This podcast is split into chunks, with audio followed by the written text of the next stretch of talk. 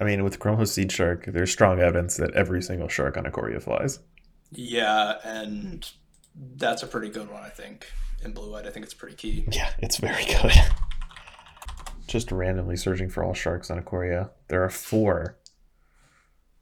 Uh, there's a flash shark that I do. There's not two flash flying. sharks that, that don't have flying. There's one with mutate, Yeah. the shore shark. That one's a tiger shark. Literally, it's got feet. It's got And then, uh, claws. and then the, a the voracious great shark, which is yeah, just the voracious great shark. Yeah. flash counter counter thing.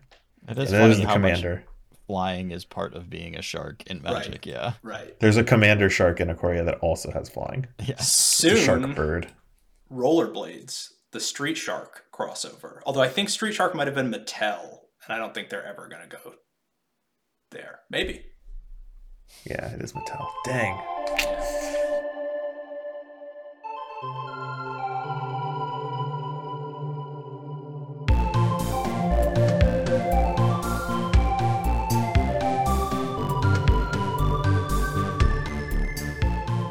Hey everyone, welcome to episode 331 of the MTG Grindcast, the spikiest podcast in all of Central North Carolina. We are your hosts. I'm Chris Castor Apple.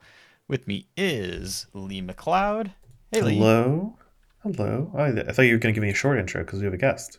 Oh yeah, we do have a guest. Mark is back, no longer fresh off of second place finish at uh, an RC, but fresh off of preparing for the upcoming Pioneer Pro Tour. One of about 200 people in the world who have to care about Pioneer right now, and uh, we're we're gonna we're gonna make you talk about it.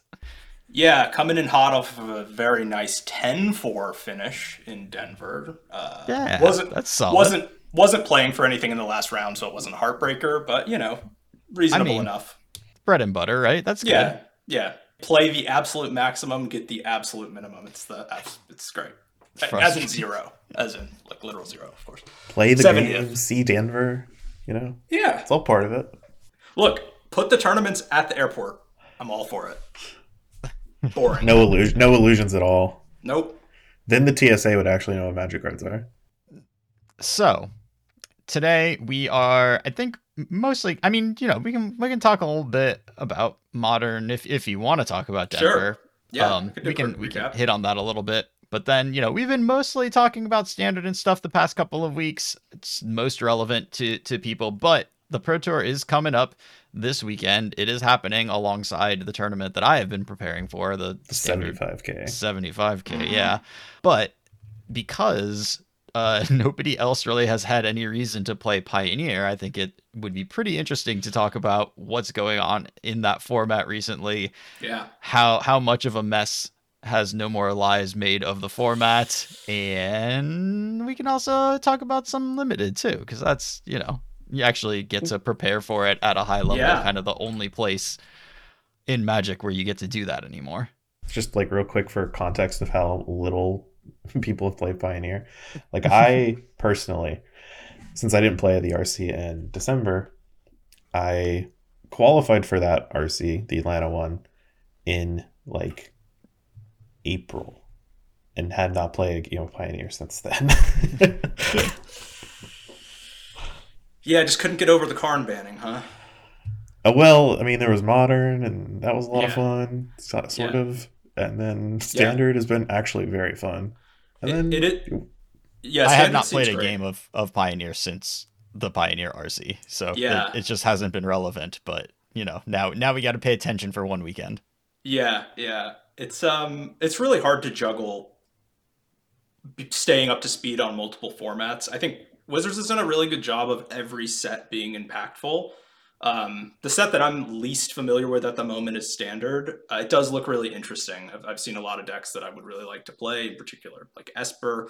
Uh, also, you can just play like Boros Convoke from Pioneer in standard, so that seems kind of interesting. But um, yeah, it's just crazy. MKM has had somewhat sizable impact, I think, um, both on modern and pioneer. Can can talk a little bit about both. Also, the limited format is really excellent. I think if anybody's like on the fence about playing limited or whatever, you've got a good one to, to jump into. It's going to be showcased at the Pro Tour. It's funny. It's it's another set in Ravnica, but it's definitely the least Ravnica. Ravnica. In fact, I almost feels like one of the least set you know uh, plane based returns that really we've seen. Like i mean mm. zendikar doesn't have in in my opinion zendikar doesn't have quite as much you know just things that make it unique. It's certainly above streets of new capenna et cetera whatever but ravnica always was one of those sets that just had like a, a, a vibe to it. I don't know. And, and Got this a rigid one, structure yeah. Yeah and the, the you know the guilds obviously that was groundbreaking when when that came about but this one it's like you can't even you don't even know it's Ravnica and it's honestly I would I would have gone back to the to the drawing board on the name of the set. It's way too Innistrad in my opinion. Not to mention the theme of like a murder mystery.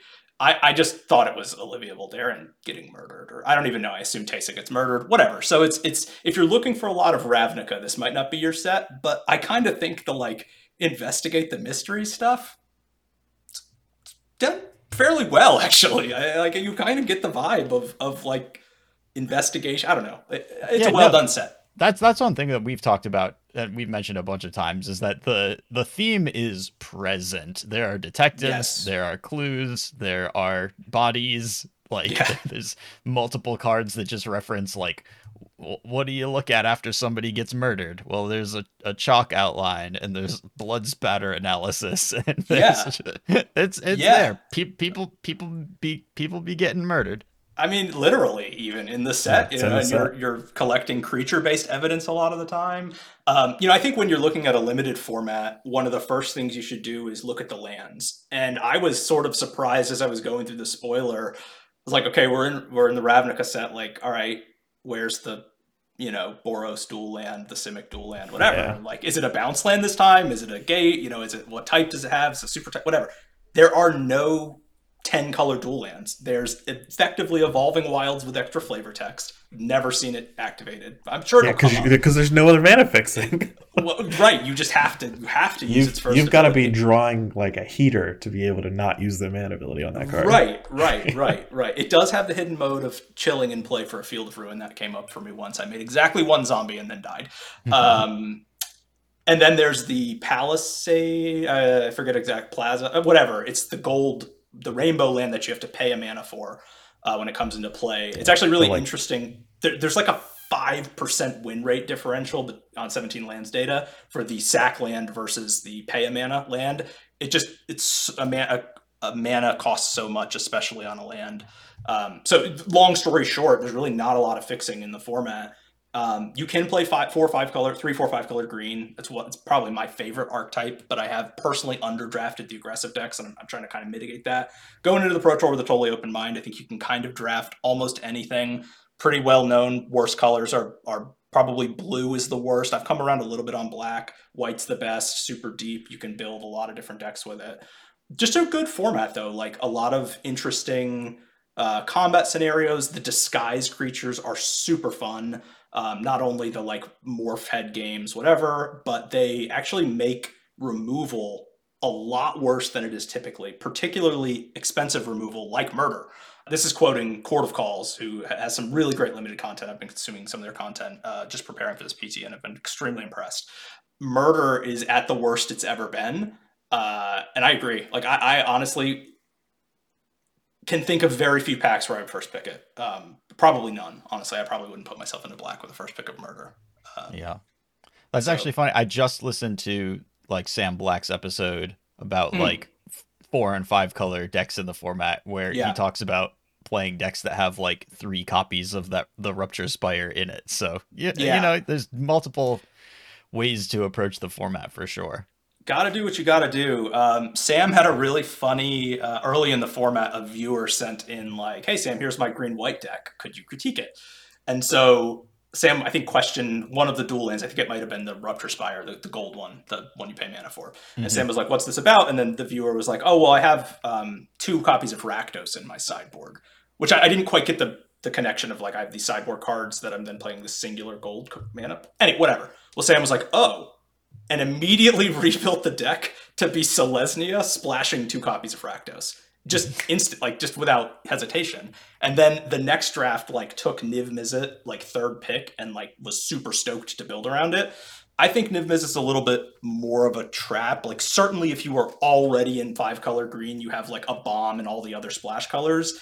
I, I would play it then, but I probably wouldn't go out of my way. I think its effect is actually just really de minimis. Like it, it just protection from mono or uh, hexproof from monocolored like doesn't come up. Nobody's playing murder anyway. It die you know it just dies easily. It doesn't have really an effect that that does a whole lot. It doesn't have haste whatever. Again But it's would- Hexproof from multicolored, right? from that's right that's right that's right. Yeah so like it can't get hit by lightning helix which wouldn't kill it anyway.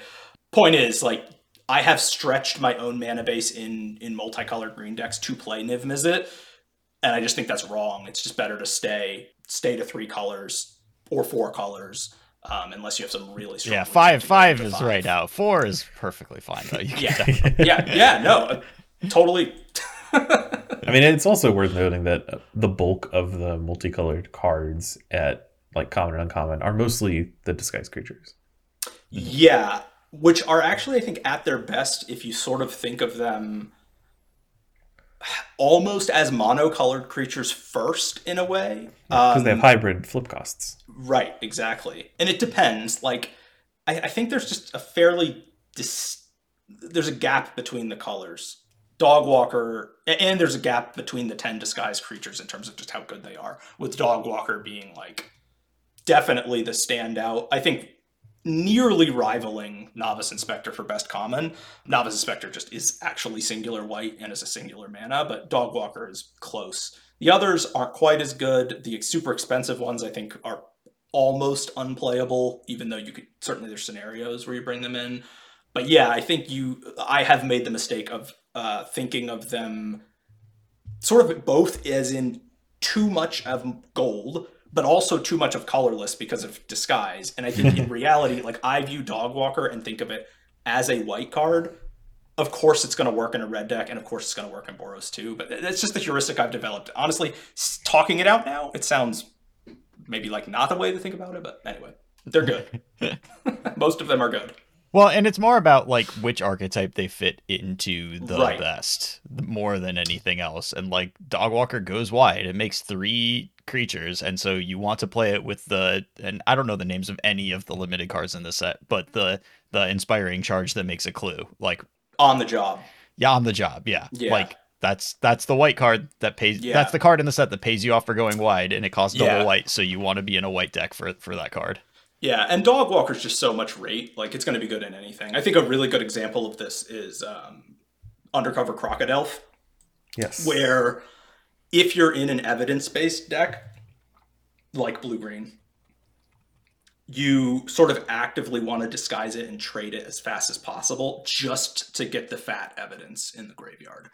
Which uh Cortical's also made a really good point about the flip cards or the, the split cards, the cheap on the front side, expensive on the back side, how good those are for evidence-based decks. And actually a couple of the green ones, I think both have effectively cantrip abilities for like two mana.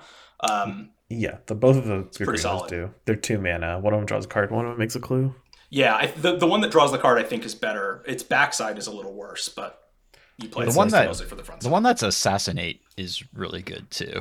That kills a tap Yes. creature, and then the backside also just like Can really deals up. lethal most of the time. I feel like yeah, yeah, yeah, yeah. So limited's great. Um, I've been playing a mixture of uh, arena, open, and then with some some other groups of qualified players uh, playing on Magic Online.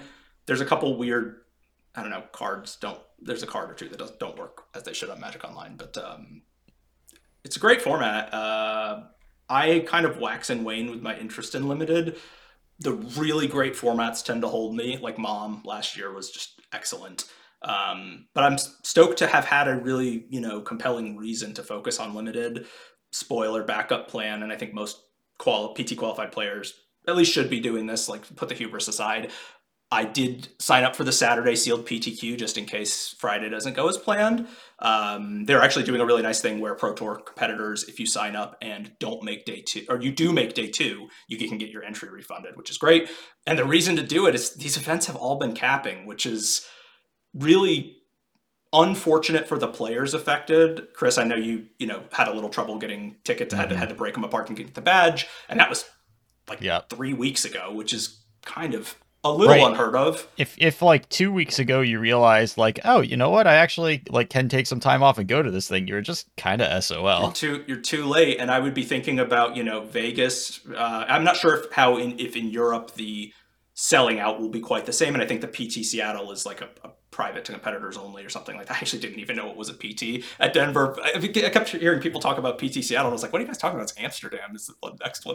So I, there's two PTs I'm, I'm on the lookout for this year. I'm you know, trying hard, but. Uh, um, anyway, if you're interested in Vegas and Worlds, like plan ahead. Again, it's unfortunate for the impacted players that you know wanted to go and couldn't. But as someone who wants to see Magic doing well across the board, you know, when Wizards does well, when Hasbro does well, I, I think it's generally putting aside Universes Beyond and our feelings on that or whatever. If you're looking to compete in Magic tournaments, seeing events sell out It's is good good. Yeah. Yeah. Seeing the demand is definitely it's it's really nice to have that for sure. Yeah, it is certainly dispersed away from competitive in a way that is, you know, maybe not as aligned as in the interest of like the 20 plus year players that are probably a decent portion of this podcast fan base and, you know, not players on this call for sure. But anyway, it's I mean, Magic's I back. have to I have to imagine that like I mean, who knows? I I don't know anything about I don't know shit about fuck, but like I I have to imagine that the standard 75k is drawing people into going to the Magic Con. Like it's Yeah. exciting to have that big tournament. It is. I'm personally, you know, I, I think depending on how this weekend goes, I might be right in the RC's playing RCQ's playing standard, which I'm kind of fine to do that. I'm excited to get back into it. I'm not sure. For me, the standard demand hasn't manifested quite yet, but that's just a like me thing, and it's a good problem to have. Whatever. But have you guys seen more? hunger or uh, maybe not hunger for standard but like players responding like how have these rcqs Yes. been attended okay people are into it Yeah, I, I people are into standard right now. Great. I, I don't know if love it's that that's awesome quite good right now or if there is actually supported and reasonable. It, it, it, all RSQs I've been to have done been real well attended. A lot of Great. people across the United States, at least, uh, just folks that follow on Twitter, I've been doing great. Uh, Canada, not so much, but I think Mhm. they're having other RCQ related issues somewhere. Okay. Like they, their system is kind of weird, from what I understand yeah but at least here in the states the standard's been going great. And i've even had multiple people qualified for the pro tour. I've heard would rather be playing standard this weekend but you know the pro tour's pioneer so. Yeah yeah yeah. Um i am not in that camp. I'm happy to be playing pioneer i think but we'll see how i feel at the end of the weekend i guess. Um yeah canada's system i do think there's some validity to the east coast west coast uh, split of the rcs i don't know I, I, it might be a grass is greener thing because i know they have less Well, they just had to get rid of that, right? They oh they've, they they've shrunk back down to one okay one RC Okay. because it was it was too much logistically to to run the two each season Yeah. because that was Yeah. you know six of those a year then and that's I, I True. think that that's pretty hefty. okay yeah well I can complain about pri- RC pricing. No, it's just Yeah, of course. You don't play- always you don't- complain about that. Yeah, I got, plenty of ammo, but uh, Yeah. 70th was rough. But no, uh, you don't play Magic for the prizes is the, the right response to any complaints about EV, tournament EV, whatever breaks. Well, whatever. but it would be nice to get. I- it It would. would. It would be nice to get something out of a 10-4 or whatever. But yeah, you know, should I should have should have 11 3 I, I, all four matches I Why- lost why- were due why to poor play. I mean, yeah, like that's that's that's how it goes. Um, Yeah, I've also been seeing, you know, I, I mean, I've gone to RCQs that have been, well, you know, at, at least the size of our modern and pioneer RCQs. Like, people are totally willing to play the format. Uh, and beyond that, like, you know, I've seen a fair bit of discussion pretty consistent about, you know, just people trying to break the standard format and do interesting stuff and get an edge on the metagame. People are working at it.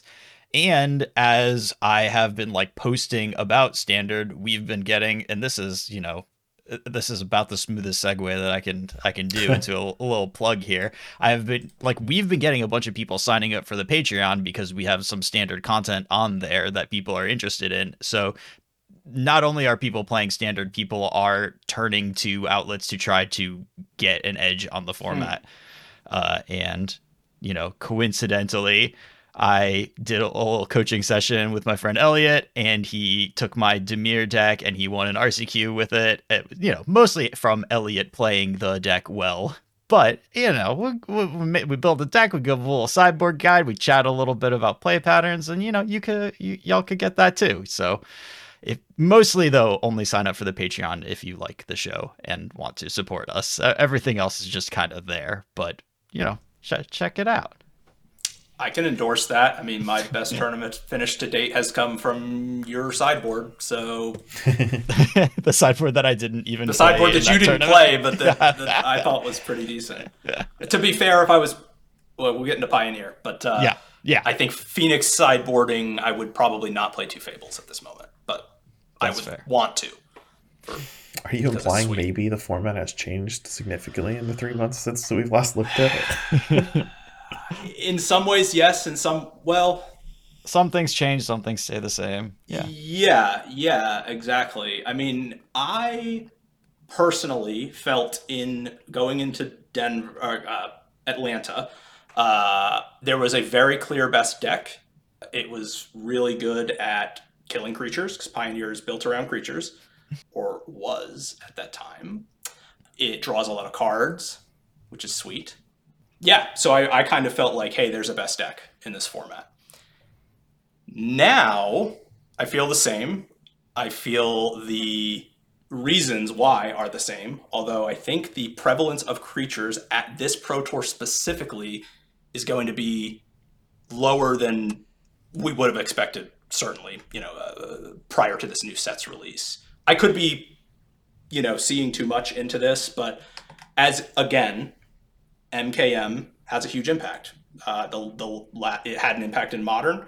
Uh, the surveil lands were huge. I played rhinos at that tournament, and the surveil lands were probably the reason I locked into Temur. I well, I would have probably played rainbow rhinos if I had known it existed. I was on a flight when it was kind of breaking out, but anyway, so MKM was big in, in that regard. I actually also think MKM has helped out blue white control with the surveil lands. I think it's kind of one of the only control decks in the format. I think are some of the only ones that can take advantage of the surveil lands. Um, Scott of McNamara was playing blue black control over the weekend, also playing a, a full pack of the surveil lands, which I think is good.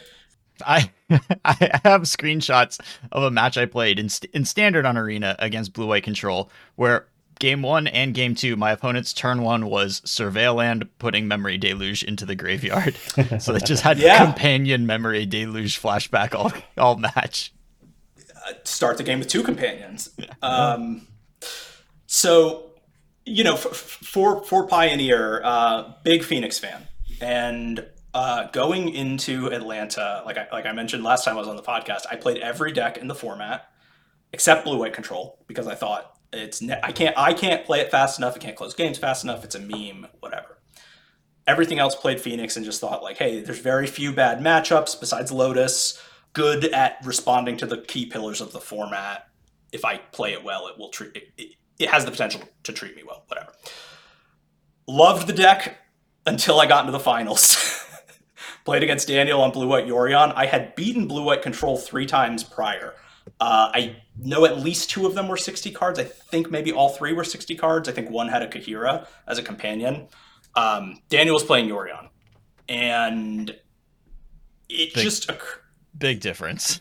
big difference big difference yorion uh, in terms of like what you know think about Jegantha three mana and then five mana it does something it makes a five five in this deck in blue white control yorion makes a four five flyer and probably draws you you know you, you it's very often you'll have an omen floating around. You know you might flicker a temporary lockdown for value. You might flicker a temporary lockdown that has an omen under it and get that value again which is nice. A lot of cool little tricks that can happen with there. And in a sort of general uh, kind of magic theory perspective rakdos sacrifice getting a 5-5 is way less intrinsically valuable to the strategy at a macro level than a control deck that wants to get to 11 lands in play getting a slam the door effect. So Yorion is just super good. Uh, almost no deck in Pioneer can really leverage a companion to to great effect. Blue White Control can, and I'm not even actually sure that it makes. It definitely doesn't make your deck worse than the 60 card variants because the 60 card variants play three copies. I saw a list that played three copies of No More Lies, even, which that is Mm-hmm. offensive. um, but you know, a lot of these lists play three, three, three, and and that's if you're going to play 60 cards, the only viable argument is consistency. So don't do that and then play three copies of things like No More Lies at least. But I actually think for 80 cards, you know, it's it's debatable how badly it impacts the mana. You do scrape the bottom of the barrel, I think, a little bit when it comes to dual lands in particular and untap lands. Like that's the that's the trade-off, but that's the basis of Pioneer. Three color decks are unplayable in Pioneer. Uh, there's not fetch lands. Obviously, that's like a key foundational thing in the format. But yeah, I mean, I mean, blue white control. I, I, I think it's just stronger uh, with Yorion. I think it is just stronger than the other decks. I think the 60 card variants have sort of shrouded how good 80 cards is because a lot of the data dumps mash them together. And there have been players winning with 60 cards, and there are plenty of people who play control all the time that play 60 cards. So I might be I might be overly responding to the to the deck that beat me in the last tournament effectively. But I think that also after that series of RCs, we got the data out from that with the Yorion versions of Blue White separated out from the other versions of Blue White, Yeah. and the win rate was significantly different. And and Yeah. Yorion was just clearly better than other versions of Blue White, and at least at for that at that moment in time, kind of put to bed any for me put to bed any discussion of like which one you should be playing. It was very clear that it was Yorion. I don't think that enough has changed to make it like yes, now it's Kaheera's time to sh- like play the Yeah. play the four five flyer. I Yeah. even think something has gotten better for Yorion. Like you mentioned the mana base issues, like you're Mhm. scraping the bottom of the barrel. Now with Meticulous Archive, like that's another Yeah. land you get access to that you kind of want to play, and then that could give you access to something like Glacial Fortress in more numbers. Also, I think the castles, the castles are contentious. I have not yet played, so I sw- effectively mentally switched to blue white probably four or five days ago. Um, I was up, up until that point like locked into Phoenix, mostly because I of the investment that I had made had that I had made into the deck from Atlanta, and concern over my ability to pilot blue white, and I did not personally own the cards at the time. I was missing. I did at one point and then sold them, and yeah, classic Magic story. Um, so I was letting a lot of influences, you know, uh, external influences and, and self doubt change, you know, my decision making. I first was just like, I'm just gonna get the cards to have them because even if I don't play it at this PT for the next limited, you know, or next RPCQ season, whatever, I'd probably want to play it, whatever. And as soon as I like placed the first order, like I just knew like this deck is just it's just more powerful.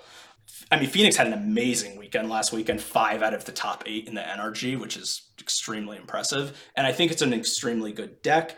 And you know, I might come out of this weekend really shooting myself, you know, or feel, feeling like I shot myself in the foot by not um, capitalizing on the hundred plus matches that I have with Phoenix in relatively recent memory, and with a format that has maybe not changed so much. Although that, that's a point that I want to come around to. I actually think it's going to be significantly different for the PT, and that was the another thing in my mind that that spurred the deck choice flip. But you know, I'm kind of banking on most of the experience that I have is actually experience in the format. When I think about the prep that I put into Atlanta, it was a lot with just a lot of decks, and I think that's just a good way to learn the format because you need to be thinking about what your opponent can do with their mana, especially if you're going to play any blue deck really any deck you need to be thinking about what can they do and there's no better way to learn what they can do than playing it yourself. That's how you're going to get the heuristics and the sideboarding and stuff like that. So yeah I, I, sort of landed on trust in the data trust in the theory uh, trust in players that have had success trust in you know ju- just this is going to be a tournament that, that stretches me as my first pt i think in some ways it's going to feel like my first tournament again playing blue white control into probably a sea of mirror matches is not particularly advised. I'm certainly on the lower 50% half of skill in the room. So it's risky, but you. So I, I described to somebody, I feel like blue white control has uh, a good number of easy games. And, you know, it, it is actually pretty quick to play because it plays mo- almost exclusively at instant speed. So, like, your play and your main phase is play land and pass almost almost always but yeah, so so it's it's a complicated deck, but I, I don't think its closing speed is as concerning. Wandering Emperor and all the sharks, particularly when you look at the post board configuration with Chrome Host Seedshark, uh, that can get pretty aggressive, close a game.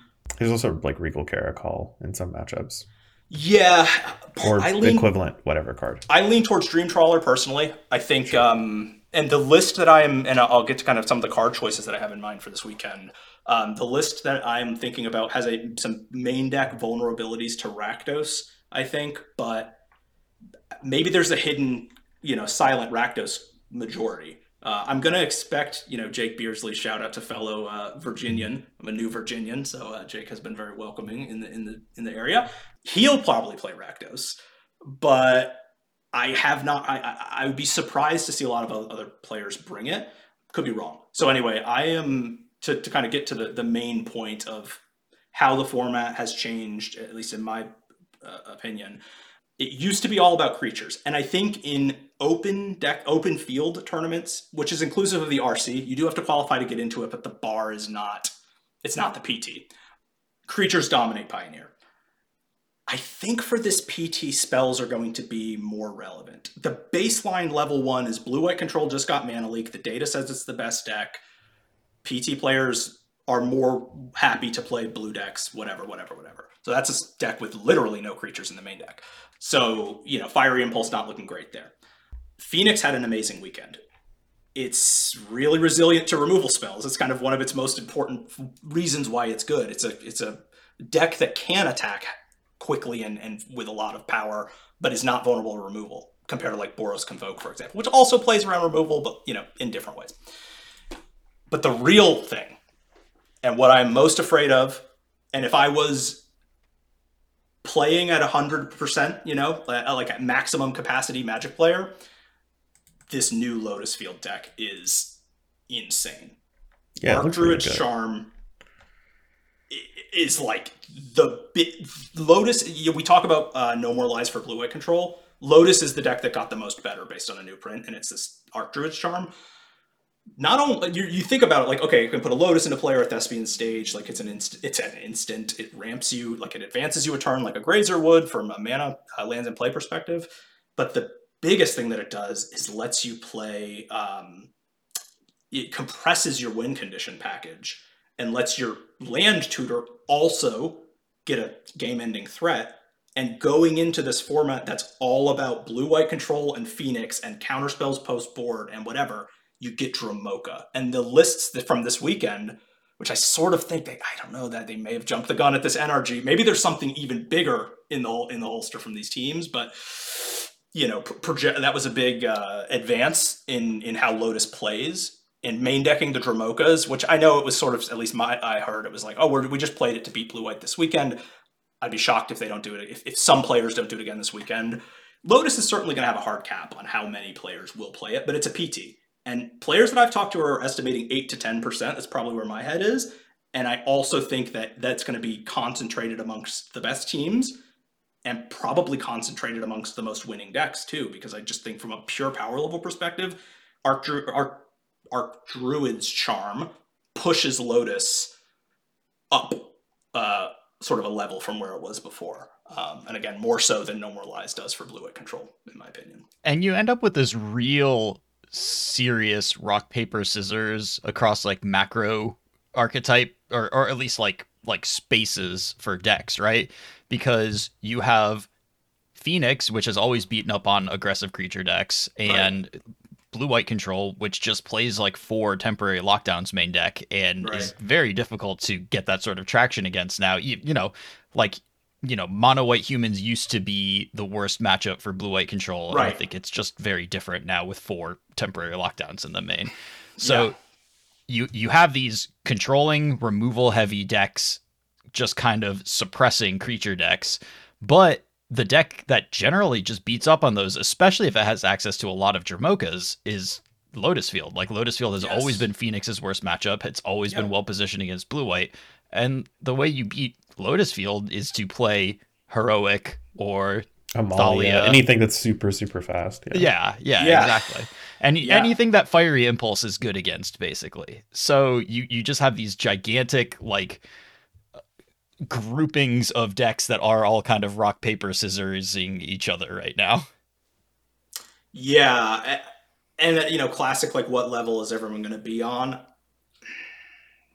I might be in the dust. I just think like I might be in last weekend's headspace, but like this Lotus deck is there are players who I think will play this Lotus deck. Put it that way. So I, let me let me tail the yeah. I, I, so I agree with you.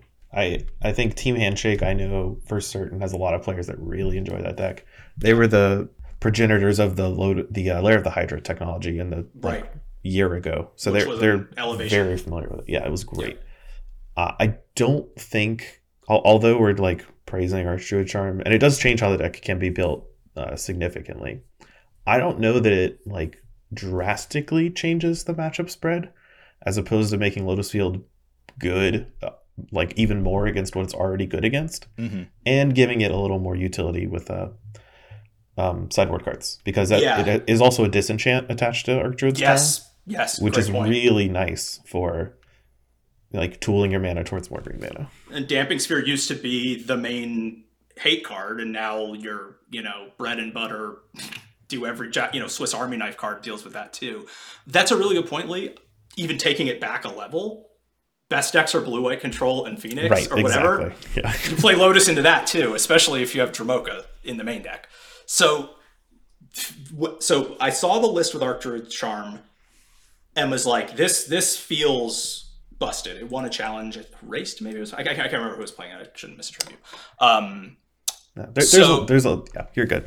There's a, there's Uh, been actually a lot of Archdruid charms in the past couple of weeks. I've seen yeah, all yeah, over and, the place. and who knows who originated it? Uh, Yeah. And who cares?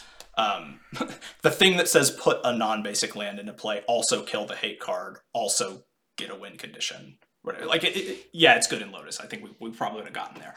Anyway, point is, so I, I saw the deck. I'm not a, a Lotus player traditionally. I've tried it a couple times. I just I, I can't figure it out. Play it in a league, stomp, end up one four, but felt like I was just winning every single match. So like I I dropped the ball in a lot of these matches, but just felt like wow, this is insanely powerful. Better players that know this deck, they're, they're going to do really really well with this. They're going to be attracted to the the the matchup spread going into Phoenix and blue white, or, or particularly Phoenix because. So seeing how good the deck was, that's what kind of kicked me off Phoenix. I thought like even with Buzz Crushers and Alpine Moons, like I, I still I think it's an uphill battle. Um, so I didn't want to play that. I then thought, well, I think blue white control actually might be good against Lotus because you have all of these counter spells. Then they found Dromoka. So now it's like, okay, no, with Dromoka, I think Lotus is good versus blue white, good versus Phoenix. Where I've landed with this is I don't think we're going to be at the stage where Convoke and Heroic and Amalia. It's kind of funny, like first we're 40 minutes in and like we barely even touched on Amalia. I don't know what happened. The deck was awesome in Atlanta, and then nobody Blue has. white control. Yeah, blue white control. Yeah, yeah, I know, but like It's still hard It's to just- like. Yeah, it, it just must be also a level of overall adjustment because 37% win rate last weekend, like just Amalia abso- did. Yeah, absolutely. Oh. I didn't even like, see that. Deck. Could you link dumpster me of a data? deck. Yeah, yeah, I'll I'll find it. Thank you. Uh, or I could. I should Google it. I didn't see that. That's uh. Wow. It, it was bad. It was rough. like Amalia is bread and butter against other creature decks and Lotus Yeah. Field, mostly Right. primarily. yeah, it had a good matchup against Phoenix too. Yeah, yeah. The, the Phoenix matchup is not as good as those for sure, but solid. Uh, it's just that you really want to be playing against other creature decks so you can capitalize on your like stall with your life gain plus wipe the board. Your And your against- plague your plague wind gain infinite life and have Right, a right, right. attacker. And against Lotus Field, you just play your combo and kill them because they have no creatures. yeah, yeah. So anyway, I'm placing my bet that spell decks are going to be big this week. The two blue decks and Lotus are going to be the most played decks, the most winningest decks, and that the Boros contingent is not gonna not gonna be there. So if that's the theory going into it, the Atlanta blue white lists. Well, first off, it's going to change pretty dramatically anyway. From a spell perspective, you now have like you just added four of maybe your best cards. So it's like the whole deck list just moved down to fit this, this mana leak in with upside and like easy to cast, whatever. Great spell. No more lies. It also impacts the mana base because Meticulous Archive the typing. Uh, I think Irrigated Farmland also had the typing, but um, mm-hmm. The effect is way better. I was just like mentally. I think you probably you know play a farmland versus cycle it 95 times out of 100 you play it maybe even more than that because um, a lot of the most pl- the, the, the people with a lot of experience with blue white they'll say like don't even cycle it on turn six like just you need every single land turn yeah, you want to you want to hit your first 13 land drops 13 land drops exactly yeah exactly so so if you're just playing it constantly you have surveil blue white doesn't have huge value opportunities off of the surveil but you know like you yes you can mill a, a memory deluge, and that's probably going to be completely irrelevant in the game because you, all, it does, you don't flash. It does let you much. play. It does let you play a dig through time if you want to. I've seen that you pop could. up more than. Yeah, yeah. If only dig through time had collect evidence, I would be a little more into it in this blue white deck. yeah, it's got the better. It's got it's the better got mechanic. The, yeah, yeah. Delve. You know, I think the surveil. So the biggest thing, yeah, I mentioned how good these lands are in rhinos. Rhinos share some characteristics with blue white control. It doesn't really have a lot to do with the first land drop and there can also be situations where like like both decks are it's easy to thread a tap land into it um, mm-hmm. um, just based on your spell composition now of course it's a little bit chicken or egg but like based on the way the deck the spells in the decks make it easy for the lands the lands also dictate what spells you play whatever so now you just get value off of that and in particular i think the surveil effect is at its best when you need in rhinos it was your third land drop. In blue eye control it might be your fifth land drop but whatever like you need a land drop. So I personally hate mulliganing and like keep it find myself very tempted to keep light land light hands because like what's the most likely thing you're going to draw? A land these things just play into my biases so well because you just feel like I if you look at the hypergeometric calculator when you put in an extra look at anything your odds go up so much yeah, that's why you always cut a land on the draw yeah i've done it I know. do it again. It's a good. It's a good. It's a good. If you need the relief valve, you just pop that land out of there. Then you got to figure out which land to cut. Which I actually did have that mapped out for uh, rhinos in modern because I had a main deck gemstone caverns and a sideboard gemstone cavern. So I was like oh, constantly, oh, yeah. so I was like, I was like, at this deck, I kind of want to cut the island, and this one, I can want to cut a fetch land, and this one a mountain. I, it probably was like wrong seventy five percent of the time, but it was a fun exercise to go. Through, I can't, I can't do the gemstone cavern stuff because by game three, I will forget to change. You know, if especially like yes. if I was on the draw game two and put in gemstone caverns and then I'm on the play game three, I will just forget to take to take it out. There's just no way that I will remember to do that. And that that was a personal mission uh, going into this tournament. You know, I can't be super happy about a 10-4, but you know, I can't like like you've said, bread and butter. Um, but my mission was I'm never gonna have a gemstone in my deck when it shouldn't be, and I'm never gonna miss a footfalls tick down. And I'm happy to say I didn't on either. I also lost four games in a row in two Rhinos mirror matches because I hadn't played enough of Tidebinder, uh, and I punted on board against. Uh, hardened scales because I don't know what the Ozolith does because I never played hardened scales. Oh. so plenty of punts, but I did not. Did you bounce something or something? I did. I bounced yeah. a Zabaz. I was like, I found the lethal line because if I kill that Zabaz, it's going to put counters on this Hangerback and this Ozolith, and I'm going to be dead. But if I bounce the Zabaz, it's not going to put any counters anywhere because why would Ozolith say no, leaves play? A, yeah, that's. I, I, I had read it like hell a, of a card. I had read it like two minutes earlier but I didn't read all of it. So this is a, another lesson, especially with these new cards. They're all novels. You got to read all of it. You got to read the whole card. It sucks, but you just got to read the entire card. Both pages, you know, front and back. uh, anyway, so so uh, you know, blue white uh, improvement in no more lies in the and in the mana base with meticulous archive. Um, you know you have a better tapped land now that you're also always going to be trying with, the irrigated farmland you technically were incentivized to hold it for the cycling. Mystic uh, or the blue white surveil land you like always want to play it as soon as possible sort of assuming you can thread the, the tap land.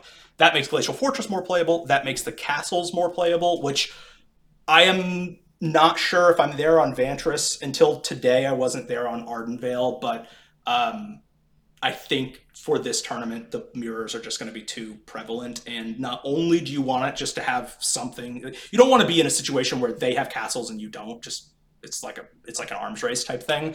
But even more important than like getting the surveil to or scry to, I wish it was surveil. That'd be nice. I guess it's close. Whatever. Anyway, you tax the field of ruins, and I think that's going to be an important angle in the mirror. The big deviation, because I think playing stock blue white with a bunch of removal spells and lockdowns. Now I am still playing all those cards, but like I don't think you want to play it into the Atlanta metagame. I think you need to respect blue uh, Lotus a lot. I think Phoenix has shown like it's there. I felt unfavored against Yorion in the few matches that I've played it, uh, but I also think it was just I made a bunch of mistakes, and like a really solid Phoenix player is not going to be worse than 45% in that matchup, probably, mm-hmm. assuming stock. You know, just nobody's doing anything crazy. Anyway, so playing against this new Lotus deck with blue white and questioning my decisions as I'm getting stomped uh, with because of Dromoka now. I had a sideboard, uh, courtesy of Jesse Robkin. Uh, shout out to the uh, Patreon. Good, good thinking on, happening over there on blue white had a Narset in the sideboard. Mm-hmm. I boarded it in, 81 out of 80 cards, had it in both games two and three, and won the match. And I was like, it only stopped, it doesn't stop a lot. But Pore Over the Pages is so critical and almost required for Lotus to like do its big turn in a singular turn, even with Dromoka. I, I think it's I think the prison effect is it's not lights out against Lotus, but it's pretty good. It's, it's funny. I Ashiok too, but like this is this is an ancient thing. Like when Pioneer was like at the very the early beginning days. of Pioneer, yes. you know, Lotus Field Pore Over the Pages was a thing back then too. Phoenix was a thing back then too and uh, Lee and I played in the top eight of an IQ, and I I sideboarded in my like I had like two Narsets in the sideboard of my Phoenix deck, and I couldn't couldn't win game one, but then games two and three I just had like all counter spells and Narsets, and Narset shutting down four of the pages was it was good yeah, then. Because this was before Emergent Domain was printed, so like there was no right getting. Oh, there was no way out. no, yeah, you had yeah. you had to Pore Over the Pages to, and you were casting lots of Pore Over the Pages yeah. to, on your combo turn. Yeah. I um, I didn't mention this earlier when we were talking about control decks against Lotus Field because it's such a small portion of like the metagame. But blue black control is actually quite good against Lotus Field, mm-hmm. unlike blue white, mm-hmm. because you're you're basically swapping a bunch of different removal for more interaction with spells yeah. or hand, and you and you play a million Narsets in blue white control. Yeah, Thoughtseize is, is better against uh, than counterspell yeah. against Lotus. I think at least these new versions that are so anti counterspell. It, it, the best thing Thoughtseize does is it can take apart them from assembling the land combo, which yeah, it's Tron breaks apart a lot of the parity that Lotus yeah. capitalizes on when they just like out mana you three one. Yeah, which they can still do against blue white. It's really hard to nab them with a Field of Ruin uh, and Archdruid's Charm just being instant speed. I have found it. I'm first thing I'm looking to do in the matchup is disrupt their mana, but it's nearly impossible. Right. Yeah, I think I think Lotus is going to be is going to be big. Also, Phoenix was huge, and yeah, I, Chris, I was thinking back to like the earliest when when Pioneer was kind of first announced post COVID, or not announced, but like became relevant again. Yorion was running the tables in modern four color Yorion, and I was playing it and loving it and playing through. Even though I'm not the fastest player, I was like, nope, deck's just too good, gotta play it. Uh, got banned. Well, Pioneer was kicking up, and my first thought was, I'm going to play blue white control with Yorion because the decks aren't that good. Like the cards are not that good um, in most decks, which makes you know the worse the cards are, the better mana leak becomes. Back then, it was like not actual mana leak. Now it's even literal mana leak with upside on top of it. So yeah, I was thinking back to those decks, and I was thinking like you know Narset. Uh, I came to this conclusion like two days later, but one, it, it can be blinked by Yorion. So for assembling Yorion value turns, a one loyalty Narset's pretty nice to have in that little exchange a lot of the decks play weird, not weird. They they play card advantage slots besides Deluge. Some play a lot play four, some play three. I've seen people play Quick Study. I've seen people play Deduce now, um, which I think is too much of a nombo with lockdown in weird scenarios to not be worth it. I'm not even sure it's better than Quick Study in the first place, so I, I wouldn't risk it. I haven't played. Yeah. yeah, yeah. But like you know, yes, Narset is a sorcery, but you can you can weave that in. Uh, I think so anyway, fast forwarding a little bit to where now I'm feeling more confident than I even was before. Uh, friend of us all, friend of the show, uh, Oaf McNamara, uh, Scott, top eight of the challenge this weekend. Pretty smooth run. I didn't tune in for all of it, but I saw bits and pieces playing blue black control with four Narsets main deck in in this new format. you look at the the decks. Yeah, they are different. I would rather be bringing Thoughtseize. If there was a white Thoughtseize or blue Thoughtseize, I'd be putting it in this deck. And I'm traditionally a little bit. Thank of a God hater. there's not. yeah, yeah, you know, just uh, not yet. We'll see. Universes Beyond, maybe they'll, they'll they'll bring it. They brought us White Remand, so which would actually also be really nice to play in Pioneer. I'd like I'd like that too. Let's get that in there. So I'm kind of like not super high on Thoughtseize in general. Uh, you know, the only way to make sure you never get Thoughtseize bugged is don't Thoughtseize them. In particular, I'm down on the the two life. I just think the two life is pretty costly in formats like Pioneer, and I think people have this romantic notion of Thoughtseize that is I just think it's a little overrated, but I, I, used to love it played it all the time. But anyway, nowadays not not as into it. Um, yeah, I would like to play that, but I think blue black, you're just way your planeswalkers are so much worse. And currently, my configuration, I think I'm going to main deck four Narset, four Wandering Emperor, and four Teferi. The blue, the 60 card list play three three three all the time of those cards. Plenty of players. Play, I actually do think they sort of have some complementary factors to them. If nothing else, it's more loyalty that has to be attacked down. Obviously, that's not a huge thing. And you could also make the counterpoint of they're all clunky ish, they're expensive, and Narset finds the other ones. So I, I had three Teferi at one point uh, pretty recently, but I think I'm on four. I just think with the 80 cards, and my theory on Blue White just being like it's just got the best cards at all the different curve points. Um, and Teferi is a key part of that. Plus, so I'm playing no three mana counter spells. Uh, I think most players have come around to that. Um, Jesse had the idea of Ertai's Scorn, which is actually just hilarious that that's coming in in Pioneer 2. I think it's the best of the bunch, but still probably not where you want to be. My deciding point on that is like Teferi untaps two lands, and you have a lot of good options at two mana. Um, Make Disappear is not offensive. Get Lost is already two mana, things like that. So I'm, I'm just playing two mana counters. Uh, in the main deck. Might play a summary dismissal in the sideboard because I'm just still really scared of Lotus, even with main deck Narsets. And there's a sideboard card that, that we have. I'm not going to uh, say, I know this is really significant, but uh, there's another anti Lotus card that I think is it's pretty targeted. Uh, so we'll see. we'll see if that one is is worth it. Um, a lot of these cards, though, it overlaps with Phoenix. That's why I feel like you know Lotus is not going to be 30% of the field. Phoenix could be 20 though. Uh, mm-hmm. I don't think that's unreasonable, and a lot of these same changes I think will also have benefits in the uh, Phoenix matchup and in the mirror. I'm still going to play four lockdowns. I think I'm going to go three and one, um, splitting between main and side. You know, I think I've cut the farewell at this point. I just, I have lost to Sacrifice playing blue white, but I just don't think this is going to be a tournament where you know viewers are going to see huge battlefields with a bunch of cheap permanents they might see a lot of lands and a lot of tokens from planeswalkers or a lot of floating mana.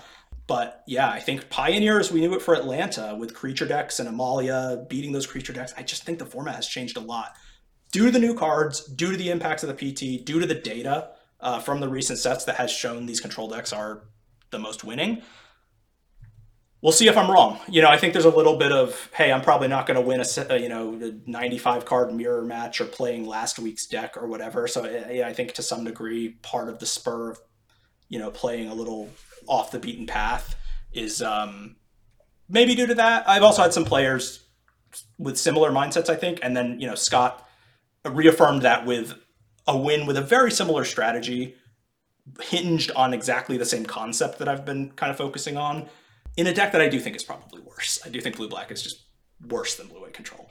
Um, yeah, different. can't play no more lies. Can't play no more lies. Can't play Yorion. Can't play Wandering Emperor. Can't play Teferi. The list goes Hello. on. You can play Yorion. that is true. now we're talking. Because that's the first card in my 95 is Yorion always. yeah, you you get you get some what like trial of ambition or something no no you don't actually have to play any cards to make yorion good. Yeah mostly the, true. the card pool gets deeper every set. Blue black yorion. Let me mark let me ask you about a deck we haven't really talked about very yeah. much yeah. uh, which is rakdos just straight up regular old rakdos mid-range. Do you think the place of that deck is washed? Because from like from my point of view uh, it it seems like a lot of people will still bring it to the Pro Tour, and it seems like it has a chance of doing relatively well. Yeah. Um, now, do you Do you think of No, sacrifice I'm- and mid not the sacrifice? Okay, Right, so correct. just putting aside sacrifice. Do you think of Inti and Graveyard Trespasser differently, or those? They are different, but I am not deep enough in the weeds to know how people configure their decks for the weekend. Like I know some players Yeah. do prefer Inti and Smuggler's Copter, Yeah. and other people just Yeah. straight up prefer Bankbuster still. And I don't, I personally, I don't know if there's a right answer, if that's a playstyle difference or whatever. Well, I think it's a really tough because you're trying to decide whether you want to be an aggressive creature deck or if you want to be a grindy deck that can keep up well with the blue decks. And I think that your Rakdos deck just right. the the default two ways of building it, like Inti Smuggler's Copter, is how you get that like very high win rate against Lotus Field. But that's also how you end up getting just booted out of the tournament by fiery impulses sometimes because Smuggler's Copter is a lot worse against Phoenix Yes. than Reckoner Bankbuster is. And so there's just a question of how can you build your deck to, you know, th- it used to be like how how do I be good against mono green and Rakdos at the same time in Pioneer? We've moved on to a very different thing, which is like how do I be good against the removal decks and against the Lotus Field deck at the same time? And I- think that Rakdos is caught in a weird place where I'm interested in seeing the the builds that the PT teams have come up with to kind of like square this circle. Uh, I would say probably the, the the deck I neglected the most for Atlanta was blue white, and the deck I neglected the second most was red black of both varieties. I initially thought sacrifice was going to be after Dallas. I was like on board with sacrifice. A lot changed. Sacrifice has nearly fallen off. I think I even saw Jabberwocky in the streets with blue white, if I'm not uh, misremembering. But it was not sacrifice, which is just if he's not playing it, uh, I'm not. Um, I think both versions of Rakdos have issues. The small ball version, which it plays Inti, like I, I have. I, I, I, I mean, I don't have a huge, huge, huge sample size, and I'm probably forgetting a game or two. I'm not sure I've ever lost a game to Inti. It's just, a, not. Yes, there are decks that build around it, and synergies, and Asmo decks, and okay, whatever. But like, especially in the Pioneer version, you're just taking your Rakdos deck and making it more vulnerable to Fiery Impulse, to Temporary Lockdown, to Supreme Verdict, to just all the stuff that like the control decks are there to like. That's why they exist. So to, it's counterintuitive to me that you would put that in. You would like lean your Rakdos deck in that direction. But the part that is intuitive is the reason I think a lot of players are doing it is because the cards they're cutting suck. So that's the problem with more traditional Rakdos, I think. Now, when it's like, how do you build to beat a spell based deck? I, I do remember in those earlier days of Pioneer, the consensus, at least as I understood it, was Rakdos actually had pretty good matchups versus Phoenix and Blue White. It played three Go Blanks in the sideboard, whatever. Go Blank is Mind Rot. Uh, against Phoenix, it's Mind Rot and Tormod's Crypt, which is good. But, you know, against Blue White, how good can your Mind Rot be? They probably have seven cards in their hand a lot of the time. Uh, you're not playing a lot of Liliana the They're- yeah, Veils they're play- typically, which I think is just a deck. shame. and Phoenix is not a Yeah, Planeswalker yeah. deck. Yeah. So so yeah, I think the problem with traditional Rakdos is the cards are just we convinced ourselves that Graveyard Trespasser and I'm gonna flack for this probably, like to a lesser extent, even Blood Tithe Harvester were like, oh, these cards, no, these are actually good in the format. I mean, they were when the decks were just less good. I do like putting pressure on decks, you know, so Blood Tithe Harvester is not, you know, the the worst of the bunch, but like, wow, you're really working hard. You know, Fable's doing a lot of work in those decks. And I, I just I don't I have not seen a lot of appeal personally, but I also could, could totally see that being a blind spot. Seeing, you know, the real Blade being a really tuned Rakdos list to come in and do.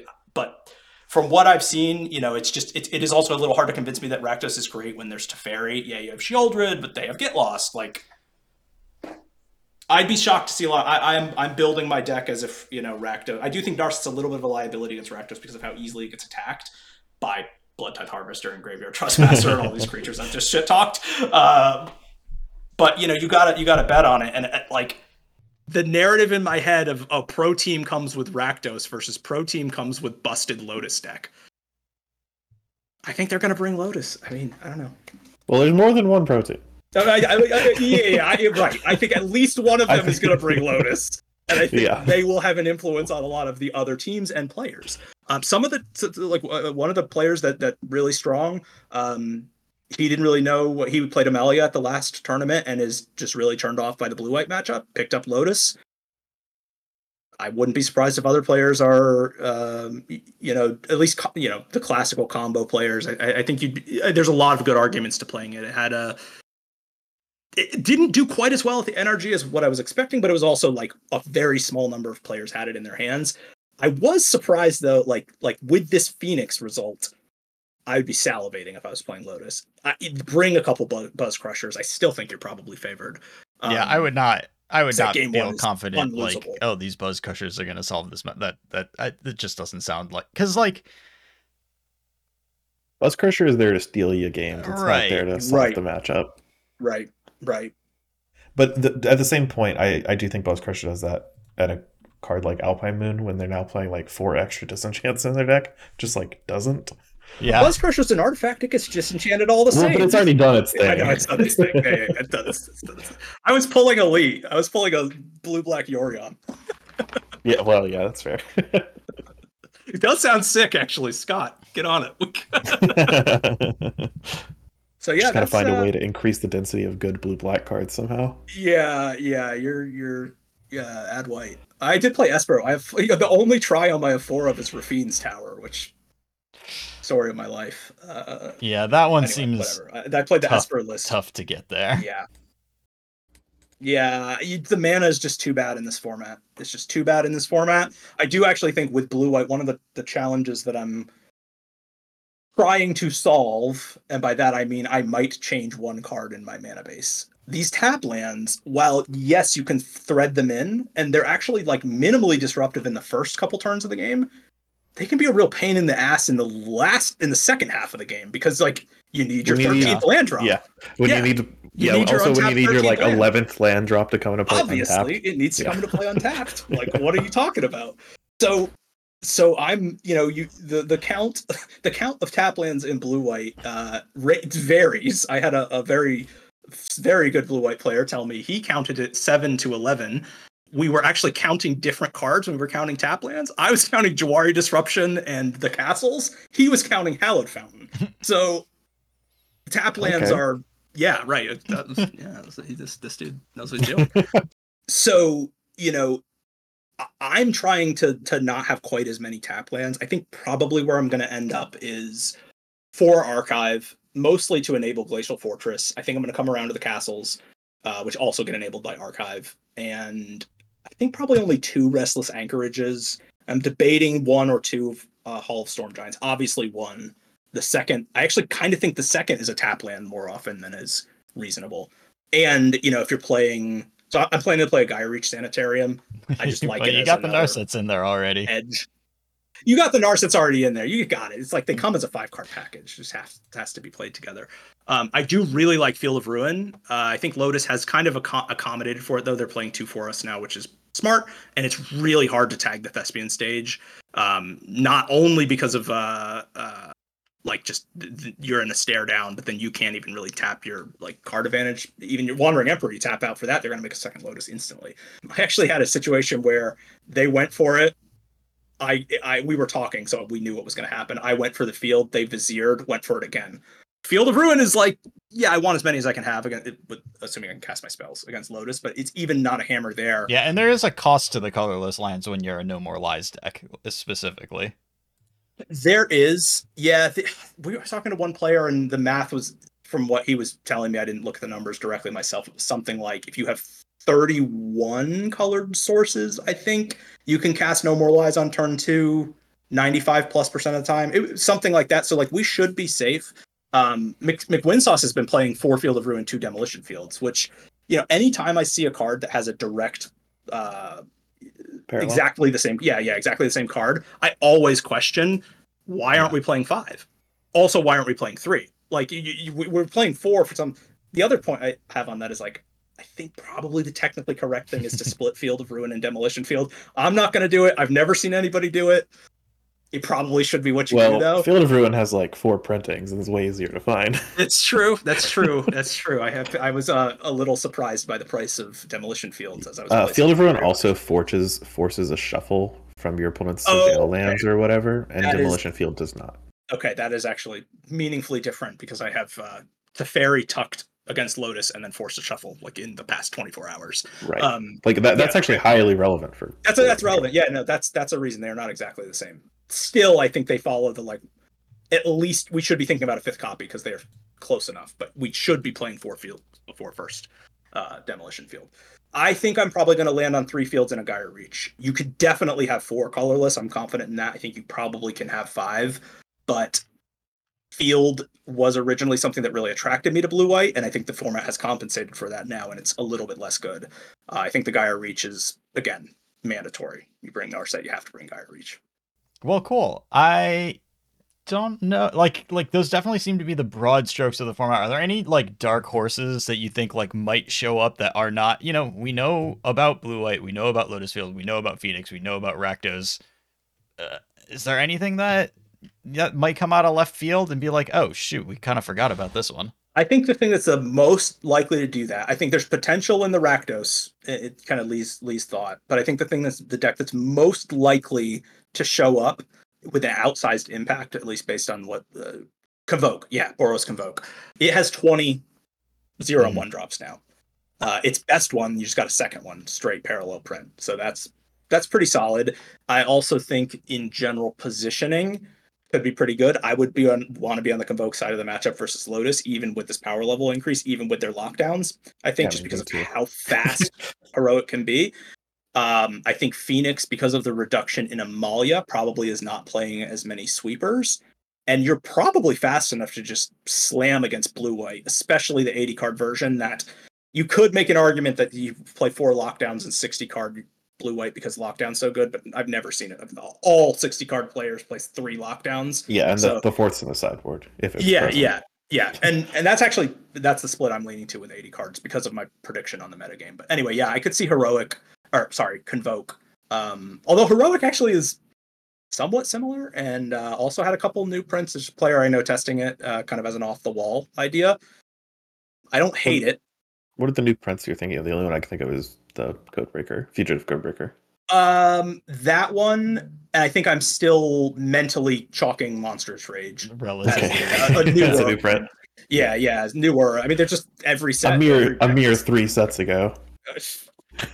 a lifetime uh and an instant all in one yeah so that and then my like absolute i've seen not a single shred of evidence that this will happen but this was my fear going into atlanta mono green and spike was playing around with a mono green deck heading into atlanta that had just like that was the worst matchup for phoenix worse than lotus so i don't know leyline of the guildpact is uh you know was so busted in modern I thought maybe, but like I haven't seen it. I think without Karn, with Karn, totally different story. The whole Mhm. everything changes. But I think there's some you know, interesting with- building you can do in mono Yeah. green with Leyline and Archdruid's Yeah. Charm, allowing you to play a- more than one type of colored creature. Like you can tutor Dromoka in mono green and play it. that's a good Leyline. point. So yeah, I could see that being And that's like that's granted that is pretty Leyline dependent, but that's a tutor package, and you're already playing the Archdruid's Charms anyway. I, I, Yeah. I, haven't, I haven't done any work. It's just it wouldn't surprise me something like that comes out. I don't expect it to be that great though, personally. it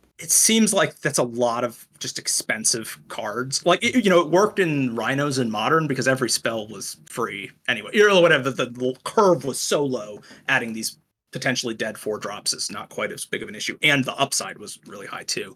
Obviously, getting four mana for your Nykthos is pretty significant for uh, as an upside, and turning your Nykthos into a green land too, in case you want to cast a troll or whatever. Um, yeah, maybe maybe the Lotus was just a plant and the real thing that you know the the the secret cabal or whatever is bringing is a super sick green deck. Uh i doubt it. I think i think the lotus stuff was just too good. It got out early and it's still going to be what the most talked about deck of the tournament is. At least most talked about new deck mm. can you call it new? I guess you can't call it new. Certainly improved. Well, yeah, it's it's hard to call it new when we've been copying Lotus Fields since like the outset of the format, I guess. But cer- certainly a new Yeah. iteration on it that does some scary stuff. Yeah, I, I'm a big proponent of like, hey, you want to play the deck that, that they're going to ban next, and anytime they ban the deck you're playing, pat yourself on the back. You were doing it right. That's an inter- that's an interaction that you know Lotus and Stage that It's pretty good. Yeah. It's It's pretty good. Outsized power in the format, yeah. Yeah, yeah, yeah. It's it's it's pretty good. People even tried to play it in a blue eye Yeah. control deck. That's how powerful it was. Yeah, the problem is just sequencing your land. Now- in now- deck is tough. One One mistake One mistake. That's, that's your whole tournament. In That's, the that's Stone the Age. cookie. It just crumbles. You're done. That's an ultimate tap land. The So- uh the gap between like Yorion and Kaheera Blue Eye Guild builds was like, oh wow, yeah. I mean Yorion is definitely better. But that gap was like four percent or something like that, right? It was like like a- fifty-three percent deck versus a forty-nine percent deck or something. And it- it's like, yeah, okay, Yorion is definitely better than Kaheera. The gap between the Kaheera decks and then the, the blue white Lotus Field decks was significantly larger than the gap between the Yorion decks and the Kaheera decks. So the uh yeah Th- th- you know there's a for one i think uh you know not every you, you can't just necessarily copy a deck list at like the people that put the work in whatever deck that they're playing with that level of attention and care and dedication and whatever and come up with that off the wall put lotus into blue white with strict proctor strategy. And i know it was bubbling around on online or whatever. I think patrick brew is the one that's it's most attributed to um it's in his last name. It's course. just perfect branding. Uh anyway so so like yeah he brought it. It was really good for one tournament for him. I don't know that anyone else was really able, able to replicate the success in the same way but what i do like about just the general approach beyond just doing your own thing and that's generally a, an advantage assuming you have a prerequisite level, level of skill or, or luck at least whatever. He was pushing it to an extreme. Like he was taking the removal spells and the counter spell whatever and saying i'm going to maximize some angle. In this case it was a mana advantage with a specific engine and playing you know big planeswalkers more easily whatever it was. I think with yorion you're doing the same thing. I do like kaheera and at least you have a companion. It's just clearly the worst Mhm. of the two i think. But yeah whatever you do you need to be i think you should be generally looking to play your deck towards an extreme. Going back to the rakdos issue you know maybe you can tailor it for this metagame against spells or whatever but the classic rakdos issue is like you're just splitting what you're trying to do. Here i am critiquing this meanwhile i'm going to play a bunch of lockdowns and a bunch of narset's main deck which are completely split. But it is open deck list and yeah, maybe i should save lockdowns honestly That's scary. That's one of the things that makes the deck good. yeah, I'm- I'm not. I'm not going to go quite that far. Exactly. Yeah, I think it's you totally run the risk of over overdoing it. And you know, Rakdos is still 15% of the field. Lotus is five. It's not as good as I was worried about. There's still the four color decks that you know the Niv Mizzet piles and whatever, which I've spent I am not zero of time thinking piles. about. Yeah, Like, what are they trying to beat in this format? Rakdos is gone. So yeah. Um, They're not. They're definitely not beating Field. Yeah, yeah, yeah. Good point. Good point. Well, I'm glad to have not put much thought into it. we'll see. We'll see. But uh, yeah, you know, stoked for it. I think MagicCon is going to be a really great event. Like we were saying before, good for the health of the game. I hope everybody that wants to be there finds a way to get there. The spread of events is really solid. Standard on on Sunday, and I think we covered that a little bit at the or sorry, standard on Friday. Um, covered that at the beginning a bit. I did have a question for you guys. How has card availability felt at the local level for standard? Honestly, I'll go first since I've bought more cards in Mhm. CCR, I believe. Uh, not as bad as I thought. It was really Yeah. bad at the beginning of the season, Okay. uh, but with the people showing up to RCs or RCQs and then like literally selling cards and then people Yeah. buying them again, like that's actually helped a lot. Like l- the later in the season we've gotten, the more local shops have both had things and sold them and not had them again. But like Mhm. when Murders at Karlov Manor came out, our biggest local store around here in Durham opened a bunch of it, like way more for singles than they had ever opened in the past, like probably a couple of years, because they knew people would buy it and people bought it. Like I bought as many surveillance Great. as I could, Smart. like within the first couple days. Well, congratulations on your early retirement then. Uh, Well, did not there weren't that many. I yeah, couldn't buy a many, million. yeah, right, right, right. I just bought. I, I have like Couple three to hundred four of each. You know. Yeah.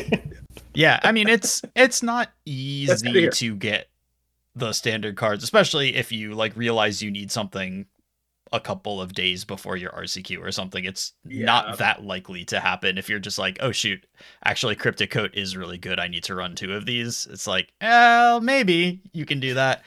But I mean, and I have, you know, going to this tournament, I have an SCG order that uh is gonna get that that Jake is gonna pick up for me, and I have three Tales of Adventure orders waiting for me at the site because you know I just had to like figure out which cards I needed and when. But you know, stuff eventually found it, figured it out, have played all the cards that I wanted to play, and yeah, the Yeah. it, you make it work.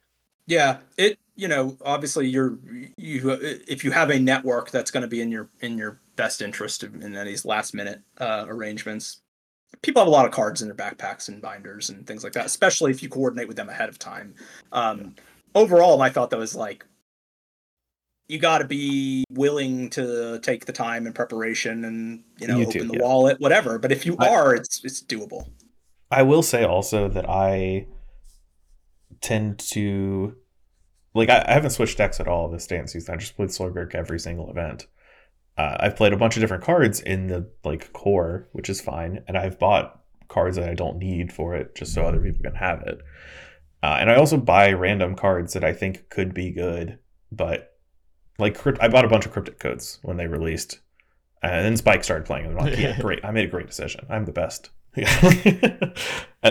That's how we played Magic. Like everybody, well, maybe not everybody, but a lot of people would back and not huge crazy amounts or whatever, but like it used to be like, can you find the cards that are going to be good before everybody else and get 20 of them and whatever. And granted, a, a reason why I picked up a bunch of random cards, Cryptic Coat was just one of them. Surveil Lands and Cryptic Coat was just some of them that I like did well on, quote unquote. I'm never selling these cards. Uh, uh, I I only did that because the, the local shop opened a bunch of that product because people were playing standard, and they just had a bunch of it that Yeah, it was selling. like opportunity. It's like right in front of you, and there was actually a use, like a use for it. I mean, it's like not shocking to hear like, oh, create demand and then supply, you know, whatever. Like, but I am glad to hear it's working. Um, I know revitalization of standard is like an announced Wizards priority. What- They're making RCQ season standard, so I guess that is what bothers me now is what happens next RCQ season. Like, uh, people are still not playing standard FNMs, at least locally. I have heard they do exist, but I've never seen one. I Uh, Yeah, yeah, no, that's that's a good question. I think standard is uh this is at its best probably for new players in particular when it's always relevant and always important and always people playing it because you're much more bought in if you're new to magic into like oh these cards are only going to be viable for 2 years or whatever the time's ticking and this card from last block's really good but it's only got 6 months whatever so a cyclical nature of standard is not good for new player introduction necessarily, but or, or for new players that have been introduced at least. New player introduction is just arena, period, and commander. Well, probably even more commander than arena, honestly. At least, obviously for paper. At least there could be cyclical interest in standard, which is probably uh, for wizards at least better than zero interest in standard, which has become the norm to a point of like, and I think most people, and I still might even be in the camp of like, I don't think you can get it back. Like, I, I don't, I, I don't think Magic is at a point where cyclical legality of tournament staples, you know, you know, whatever, like that's just not the player base. I think you Um, can get it back, but it needs to be supported a little more than it is now. And I think Yeah. it's kind of close. Yeah, and I think the key is almost certainly taking EDH players that are in game stores and getting them interested in playing store championships or something construct Right. like a constructed format. You're not going to get to them, I think, through. It'd just be really interesting if somebody stumbled upon Magic in like the digital age, and then was like, "And I'm stoked for my first standard tournament." There's a local store in our area who is hosting a team tournament, triple standard, Whoa! which is something that I would not have guessed would Yeah. ever happen, I you know, agree. a year ago. kind of sick though. Unified. And I'm going, and I'm going to go to that. Like, Yeah. I'm going to play in it. Is, is it unified? It's No. got to be. It, it's not unified. No one, no you one can't cast your wants to spells, right? judge a unified event.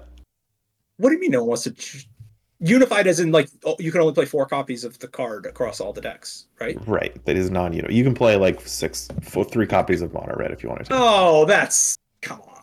So it's we don't have to fight about this, but I, I think it's a lot easier logistically for It is. stores and players to not worry about unified, especially when it's the first triple standard tournament they've ever All done. right, all right, fine. Prag- I think you also like there's only so many lands legal and standard and it becomes you you like get like Who's shut playing out, a mono red deck? shut out of mana bases shut out of decks via mana bases To be fair, easily Yeah, and I guess those. Well, I think Star City did those years ago, right? Pretty regularly, and they did sort of devolve into like the ABC three standard decks because the card pool's so limited. It's not like oh, here's the Yeah.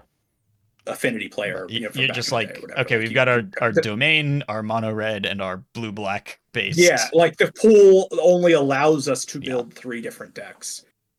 And so therefore all teams are all three of those decks. Yeah, that's cool. I don't know.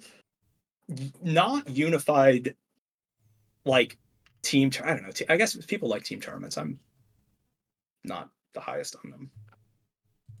I'm high on. it. They're they're fun. Yeah, okay, yeah, yeah. All right. Well, I'll save my piece on. They're good. People love them. It's, that's good, and it's good to just have variety in constructive formats too. I think just like this uh, this one happens to be a team tournament just because, and for like viewer experiences and stuff. I have noticed, and maybe this is me reading the tea leaves or whatever. It seems like Twitch viewership has gone up a little bit on these bigger events. Oh, I don't know. I haven't been paying attention to it. I haven't like I have no data. I have just feeling. I my attention to the viewership numbers are very low. I mostly just pay Yeah. attention to whatever's in front of me. Well, it's pushing usually it's the magic cards. But yeah, yeah. Magic is booming. Chicago is sold out. Which just breaking records. We're just in viewership. yeah I'm just sure gonna why not. Current records depends. Just look at the right time period. You can always find a record being broken.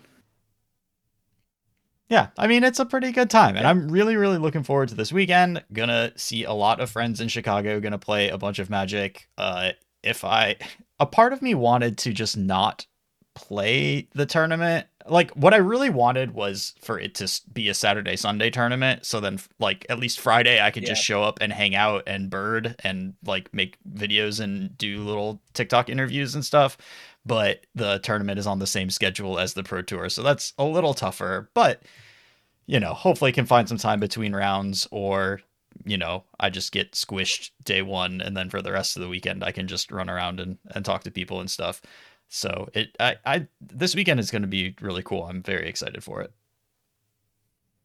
Yeah, you've got Yeah. no bad outcomes when you look at it this way. Uh, you know, the there is the Saturday sealed, um, which is a really attractive option. Um, I, th- I think just for especially new players, because even standard is a pretty significant investment to get into. and are they still doing But- the the like secret lair tournaments because There are, um, Yeah, you there's- gotta go win a dark ritual. Yeah, or Murktide Regent Ooh. even for your Rhinos deck. Uh, yeah. So, and I think those, I think that one is modern, or they're all modern, or something. I somebody said modern, and so I'm, i gotta You know, I don't a like to- toa I like order to for my imagine the. I, I've I've actually never gotten the like paper uh Lord of the Rings land cyclers as as much as much Ah. post Lord of the Rings living end as I've played. It's all been online, so my my living end deck is Yeah. not updated right now. So maybe I should get some of those cards. yeah, I'm going to be interested to hear the price. Yeah, Living End, uh, and I guess we could talk a little. Uh, our Denver most recent tournament, Team of Rhinos versus Living End in the finals. I was watching, uh, which is oh yeah, me too. not at the table. Uh, I was watching from the sidelines, and uh, everybody talking about, oh yeah, game over. Living End crushes Temur. Bad matchup. happens. I do not agree. I agree. I think current Temur Rhinos favored against Living End. Oh, hot take that I I as as someone on the other side of the table disagree with. I have I think it's slightly closer than maybe some people would say, but I I think that the uh the matchup where if one deck resolves its cascade spell it's over is uh that's that that deck's favored. I have played like two matches in for in that matchup in the past like month, so I'm not sure that my expertise can be refuted here. But uh, That's- you- and you all won both, yeah. You got me there. and I did win both. I Yeah, did win both. That's hundred percent. 100% win rate. Yeah. record-breaking win rate. I think your point is correct.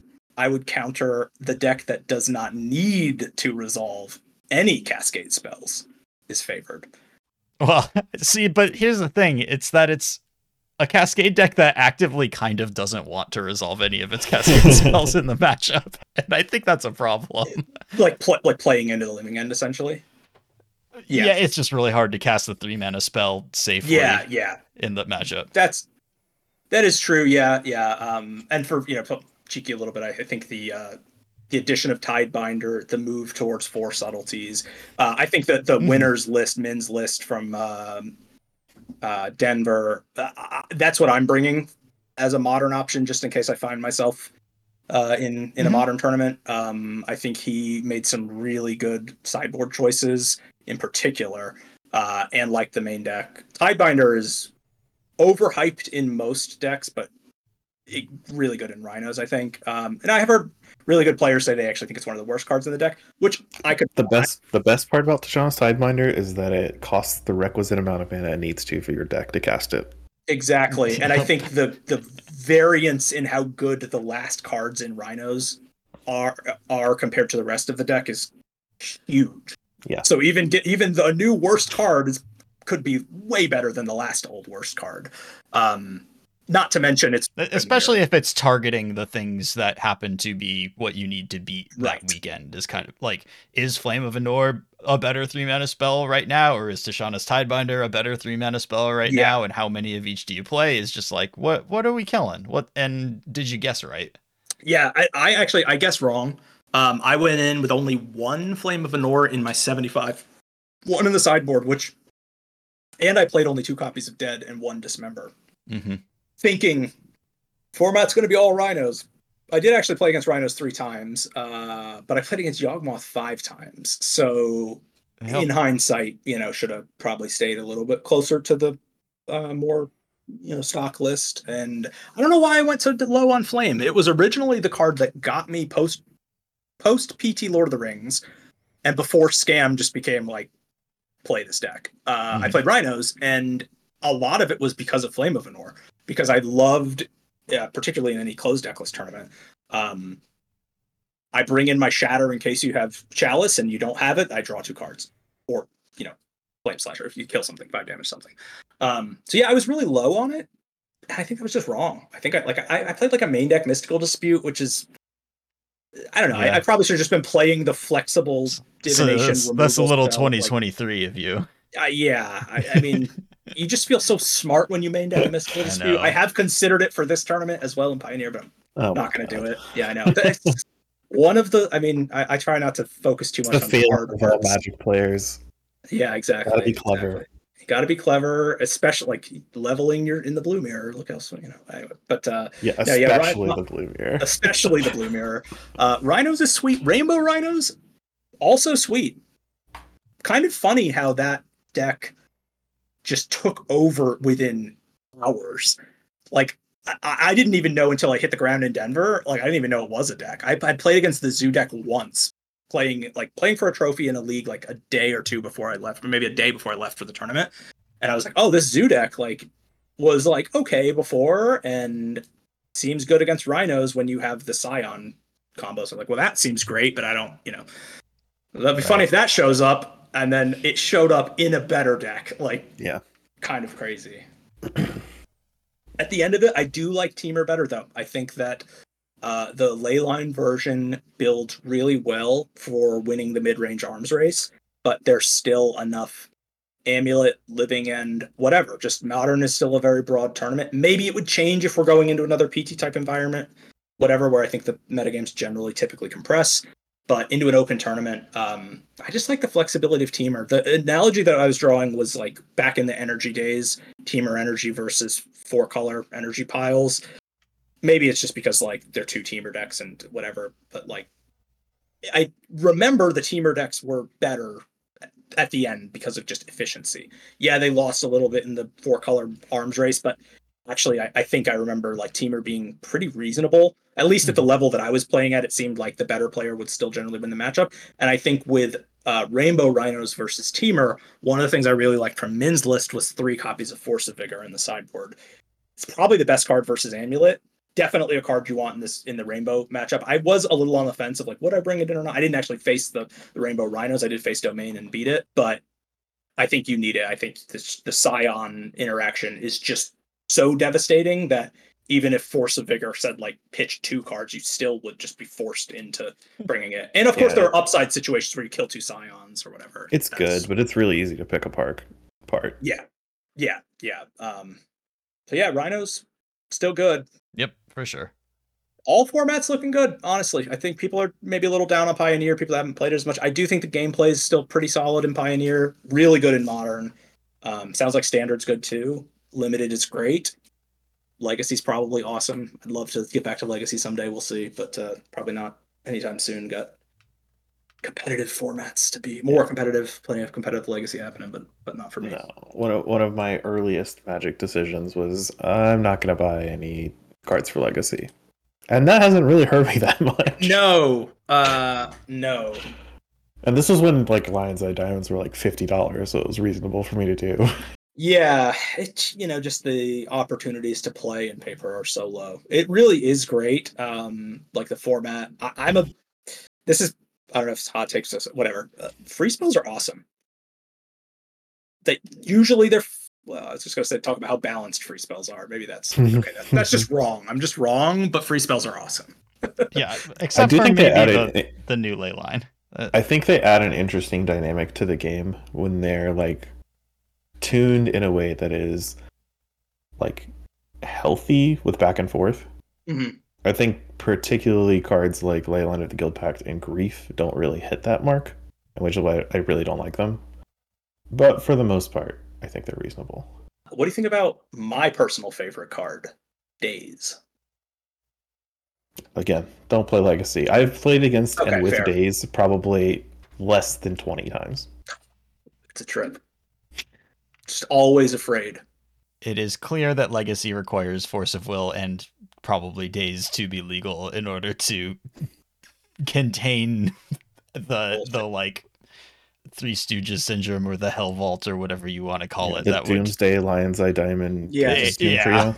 yeah we, we Yeah. need you need these things to, to stop that nonsense Yeah, people, you know, cl- it's been years since I focused on Legacy, but honestly, Delver and Legacy, I think, is probably the. I started playing, re got back into Magic and Delver Standard back in Innistrad, and I think Delver and Legacy is probably the thing that just got me into like I'm playing Mm. Magic forever, like you know, locked in at that point. But people would always complain about Delver in the format and how bad it was, like how they hated playing against it. It's so good, band Daze, whatever.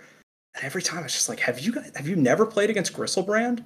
Blood Moon, like Dredge, like, are you serious? You don't want you're worried you can't pay for a Daze? Like, I mean, yeah, they win a lot and it is Daze has its own issues, but like the things that you can do in Legacy, if there are not really good force of will decks to to stop it, that's just not ma- that's just not like I mean, it is magic, but like you're just two ships passing in the night, the format. And I think as formats have moved away from that, modern got a bunch of free spells, super way more interactive. Pioneer, green was banned, white has fallen off, the blue decks and intricate combo decks. At least even Lotus Field is somewhat interactive. They'll tap your lands with hidden strings. The best Lotus players are like actively tapping your lands with hidden strings, I've found. Um, so like yeah, as the formats become more more interactive, they're better. Of course, there are extreme examples. I, I am not a grief hater, uh, but I think I'm in the, the smaller uh, size of the pool on that front. But I do understand why it's frustrating. But Yeah. top deck better. I don't know. Uh, uh, not like you should draw, but like build your deck to be able to top deck better is what I mean by that. Yeah. Also, draw better cards. Just be luckier. I don't know. What are you What are you complaining about? Well, and we've we've talked about this many times before, where like when you're mulliganing against a grief deck, your best bet is keep a hand that is making its land drops, so then you can cast your One Ring or whatever when you draw it. It's like th- there are play adjustments that you can make at least, but it's still not the most delightful experience. Yeah, yeah, yeah. It's like, welcome to Magic. Oh, you, Yeah. Glad you had fun in your first Commander game. Let me tell you how to play Constructed now. you got to be thinking about what's going to happen on turn seven. So, We're trying to we're trying to. Oh, that's the only to- turn to I'm thinking this, about, though. Commander. What are you talking about? well, I guess all right. There we go. It's a natural parallel. Don't get. That's when in you finally Standard. put together your four card combo. You've been setting up the whole game. Well, yeah, yeah. You're thinking about a turn. A, turn seven's going to look a little bit different as you get into constructed. No way. You're probably dead and have been for three turns, or four maybe, or five. anyway, but yeah, I'm stoked. It's going to be a fun time in Chicago. Yeah, it should be good. I, I'm excited for it. We are. I am gonna have to cut the episode off here because I need to get He's this got thing. plans. I, I don't have plans except that I need to get this edited between tonight and like tomorrow morning because you know then I can't do it later in the day and I am flying out early Thursday morning. So we got to you know we got we got some work to get done. But well, it'll I'll I'll get it done for y'all, sweet audience. D- Don't worry. Sweet, sweet audience. Yeah. PCR is just perpetually a hero, and I say that with like no irony. like I I, CCR I is a hero, I appreciate it, but mostly I'm just clicking things on a computer. heroic acts. yeah just the the real the real heroes all right mark thank you so much for stopping by we really appreciate you hanging out uh anything Always a pleasure. Anything to to plug or anything? I don't know i don't know what to Yeah, I uh, I have a Twitter. I don't sure. use it that if, if i have good things to say about tournament accomplishments is usually when i use it. But uh so yeah you could follow me on twitter if you want to see uh humble brags predominantly i guess. It's m m the number four rk underscore mtg uh i thought about that handle visually. I did not really think about it how to convey it over how to audio yeah exactly so well, uh, still i i you know people can It figure that out Any, any followers are of uh, significant quality that they they found me. Mm-hmm. That's that's kind of where I am, and I'm spending a lot of time in discords. I, I want to shout out. Um, I have too many players to name individually, but a lot of players that I've met over the past couple RCs. Uh, we've kind of pulled together a, a team of. Uh, you know, unofficial uh, qualified players who've been running some really good drafts. Um, Draftmancer, I don't know if anyone has used Draftmancer. Really smooth experience. We've been then playing games on Arena and Magic Online. You know, it's a little difficult to coordinate eight players to get a, a full draft going. I think they actually have bots also if you can't fill a full pod, which is just Mhm. insane that this it's all browser based too. You don't have to download any software. Super smooth. Uh, really impressed with that software. I believe it is called Draftmancer. It is. yeah Yeah. Okay, yeah, yeah. Anyway, um, so yeah, it's been it's been awesome to have that experience. Um, we've been playing a lot of limited, having a just a good time, and it's just what's magic about you know the gathering. It's about being trying to continually improve your how you play the games, and regardless of how the tournament goes, uh, I'm gonna have a good time and looking forward to more to come, many more. yeah awesome Cool. Well, thanks. Uh, and if anyone is at Chicago, please come up and say hi to I, I to, to me, and I assume Mark is cool with that too. So please. I'm pretty introverted. I don't really like talking to people very much. yeah, that, that's that's definitely been my experience as we run into each other at Magic tournaments and just like hang out shooting the shit for until up until the next round is called. Um, like a good half hour. yeah. Yeah, I mean, Blue these White days- Control coming to a weekend near Yeah, you. Let's look at those round lord. timers at the Pro Tour. Here we go. Well, hey, both Wow. of y'all, both of y'all have good luck in Chicago, like at the 75k and the Pro Tour. Hope y'all do well. Much Thank you. appreciated. yeah, that's it for us. Thank you for listening. Have a great week. Bye. Bye, everybody.